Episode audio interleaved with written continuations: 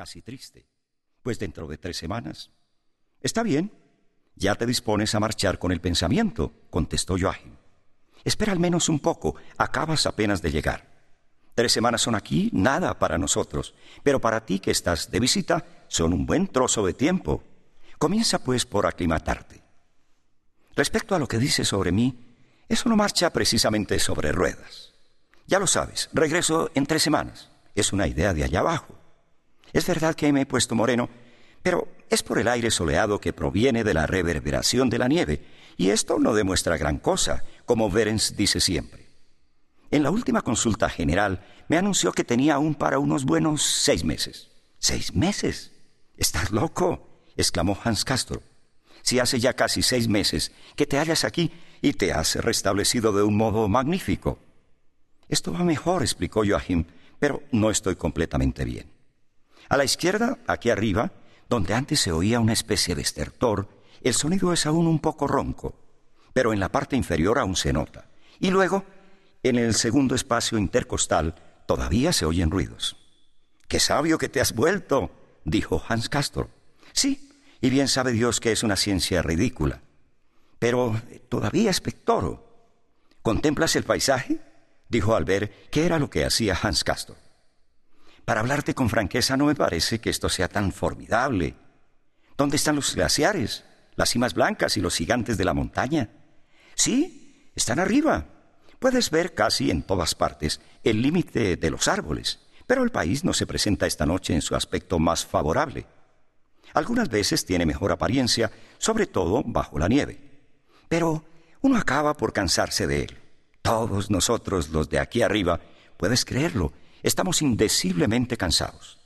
Nuestro sanatorio está situado más alto que la aldea. El prospecto dice 100, pero no son más que 50 metros. El sanatorio más elevado es el Chazalp. En invierno tienen que transportar sus cadáveres en trineo porque los caminos ya no son practicables. En trineo. ¿Y me lo dices con tanta tranquilidad? Te has vuelto un cínico. Nada de cínico, replicó Joachim. ¿Y qué? A los cadáveres les tiene muy sin cuidado. Además, sabes, es muy posible que uno se vuelva cínico entre nosotros. Pérez mismo es un viejo cínico, un tipo famoso, antiguo estudiante, miembro de una corporación y cirujano notable. Te será simpático sin duda. Y luego está también Krokowski, el ayudante. En el prospecto se habla especialmente de su actividad.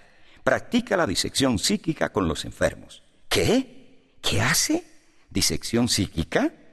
Eso es repugnante, exclamó Hans Castro. La alegría le dominaba. Lo de la disección psíquica había colmado su hilaridad y reía tan fuerte que las lágrimas le resbalaban por la mano con la que se cubría los ojos. Joachim se rió también francamente. Aquello parecía hacerle bien, y así el humor de los dos jóvenes era excelente cuando descendieron del coche que, en los últimos momentos al paso, por la cinta de una cuesta zigzagueante y empinada, les había conducido hasta la puerta del Sanatorio Internacional Berhof. Aquí está tu habitación, dijo Joachim al llegar hasta el lugar destinado, número 34. A la derecha está mi cuarto y a la izquierda hay un matrimonio ruso un poco descuidado y ruidoso pero no había posibilidad de arreglar las cosas de otro modo. Bien, ¿qué te parece? La cámara apareció alegre y limpia, con sus muebles blancos, sus cortinajes gruesos y lavables. El buen Joachim había colocado algunas flores en un pequeño búcaro. Eres muy amable, dijo Hans Castro. Qué habitación más alegre. Con mucho gusto me quedaré aquí algunas semanas. Anteayer murió aquí una americana, dijo Joachim.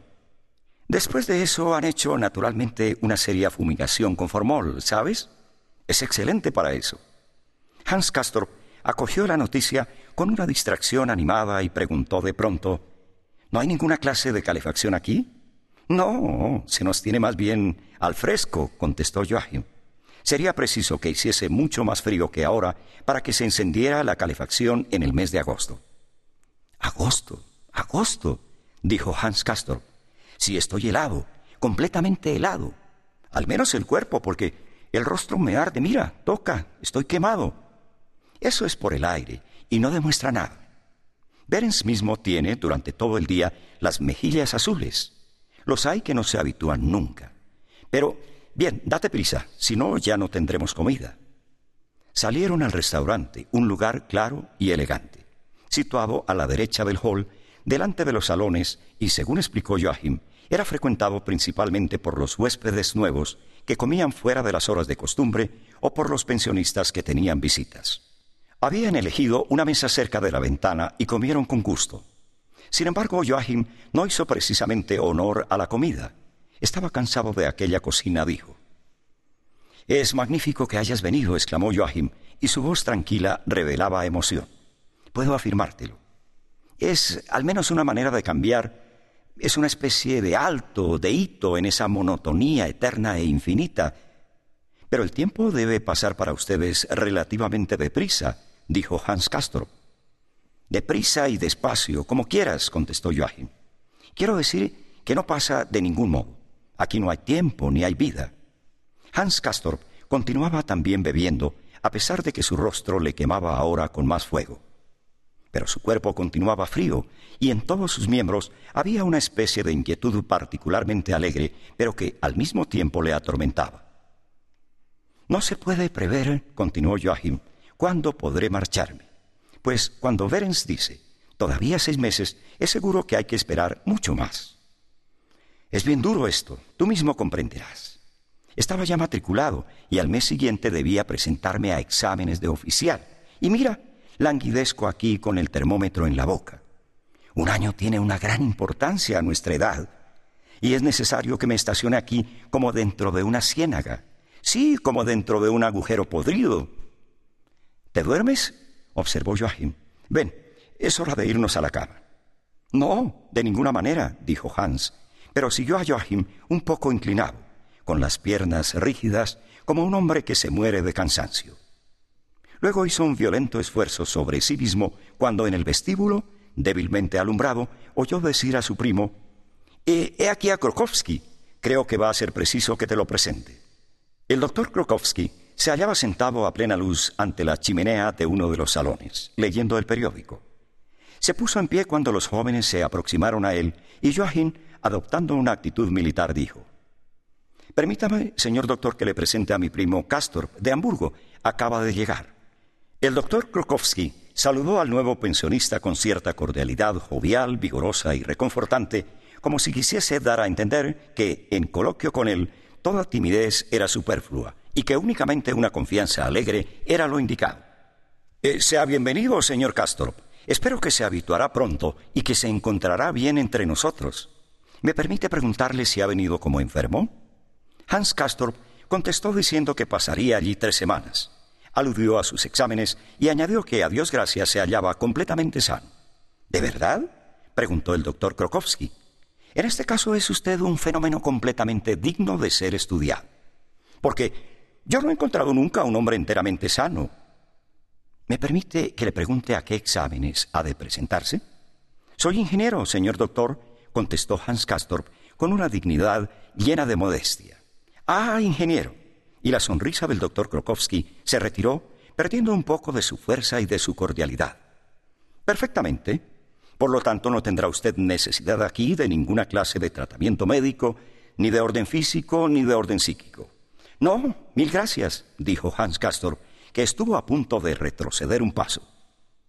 En este momento, la sonrisa del doctor Krokowski apareció de nuevo victoriosa, y mientras estrechaba la mano del joven, exclamó en voz alta: Pues bien, duerma, señor Castor, con la plena conciencia de su perfecta salud.